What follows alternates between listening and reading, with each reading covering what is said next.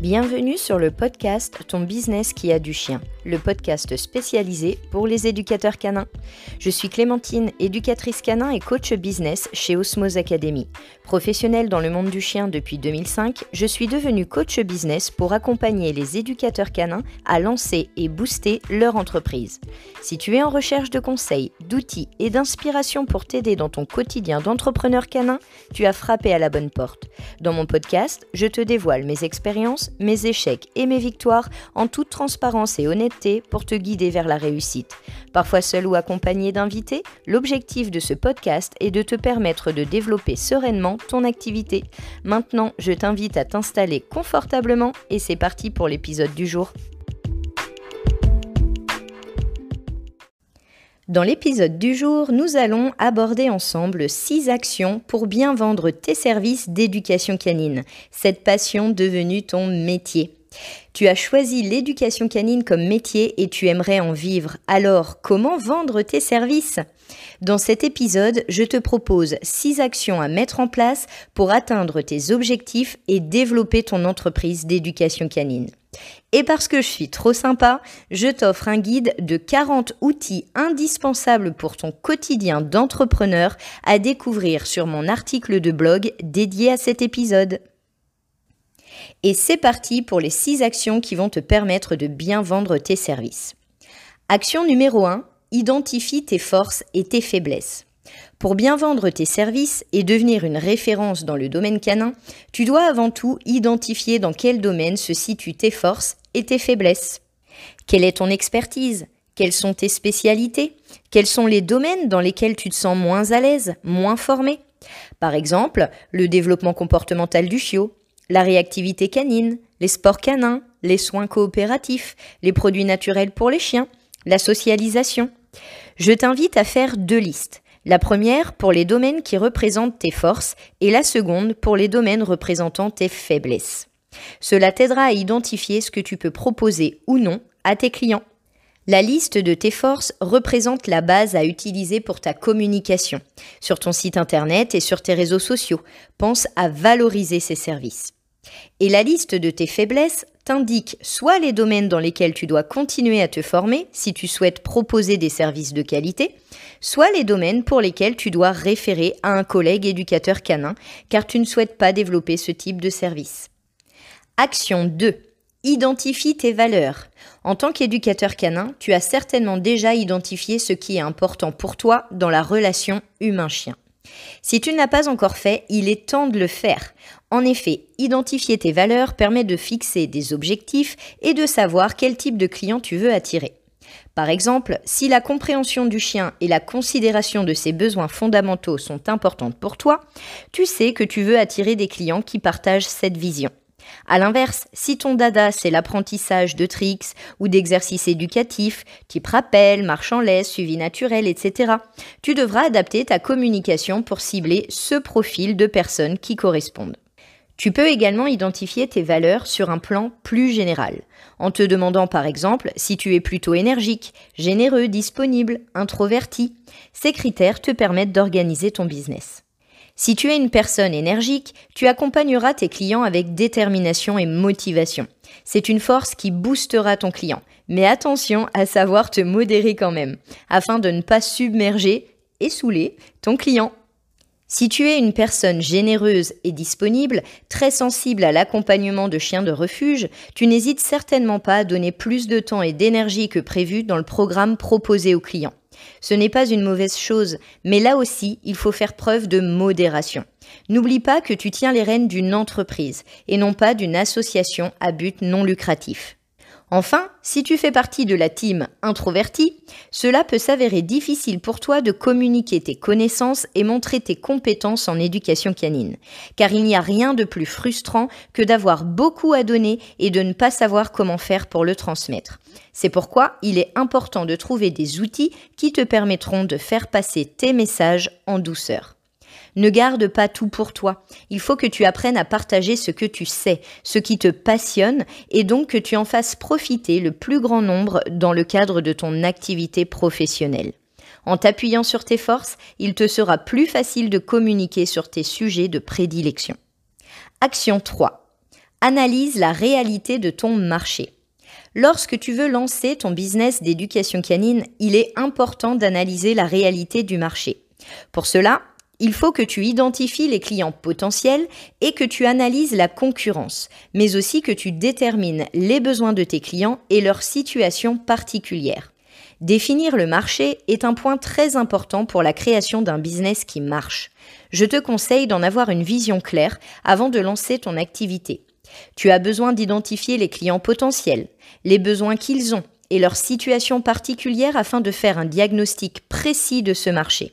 Cela te permettra ensuite d'adapter tes offres en fonction des attentes actuelles et futures de tes clients. N'oublie pas de regarder ce que d'autres éducateurs canins de ton secteur proposent. Analyse ce qui fonctionne et ce qui ne fonctionne pas. Inspire-toi de ça pour rebondir et créer des prestations à ton image. C'est hyper important de répondre aux demandes existantes sur le marché et surtout de les anticiper pour établir ta stratégie marketing.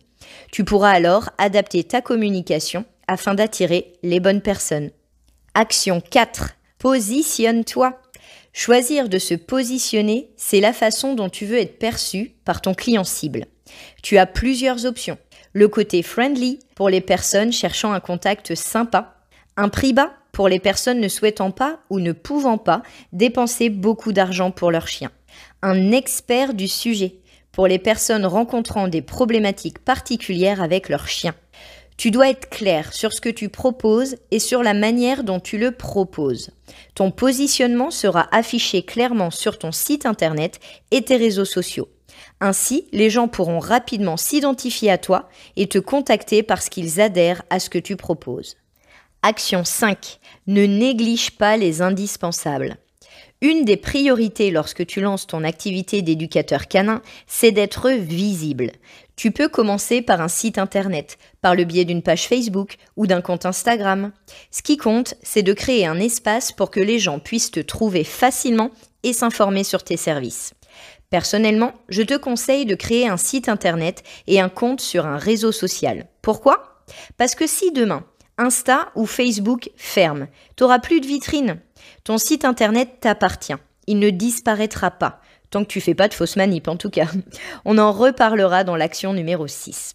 Il est aussi nécessaire d'être référencé sur Google Entreprise afin que les personnes qui cherchent un éducateur canin te trouvent facilement.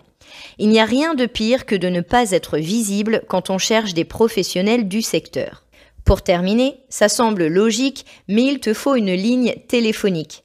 Si j'en parle, c'est parce que j'ai coaché des éducateurs canins n'ayant pas de téléphone, et pour moi c'est inconcevable. Tes prospects et tes clients ont besoin de pouvoir te joindre facilement.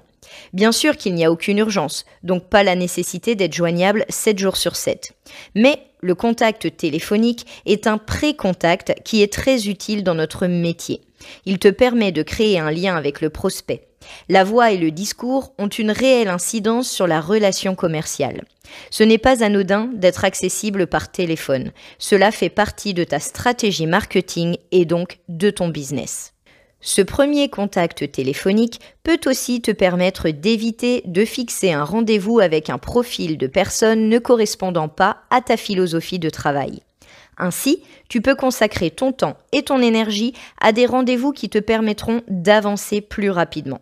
Le contact téléphonique est également un outil très efficace pour te différencier des autres éducateurs canins qui ne prennent peut-être pas le temps d'échanger avec leurs clients. Action 6. Crée un site internet pour te vendre encore plus. Comme je te le disais dans l'action numéro 5, il est important que tes clients puissent te trouver facilement. Certaines personnes consommeront plus facilement si ton site internet prouve que tu es la personne qui a la solution à leurs problèmes. Un bon site internet va te permettre de vendre plus et de faire connaître ton service auprès de nouveaux clients. Voici quelques conseils pour créer un site internet efficace. Crée ton propre nom de domaine qui soit assez simple à retenir. Évite les mots ou les lettres difficiles à prononcer. Prévois un onglet Service pour promouvoir tes différentes prestations. Pense à te présenter sur un onglet Qui suis-je par exemple. Montre tes qualifications, parle des formations que tu as faites, de tes domaines d'expertise. Cela prouvera la qualité de tes services. Apporte de la preuve sociale par le biais de témoignages clients. Tu peux également créer un espace calendrier pour y faire figurer tes séances, tes stages, les ateliers que tu organises. Ton site internet doit être léger, clair et intuitif afin que ton prospect ou client puisse naviguer avec plaisir et trouver facilement ce qu'il cherche. C'est parti pour la mise en place.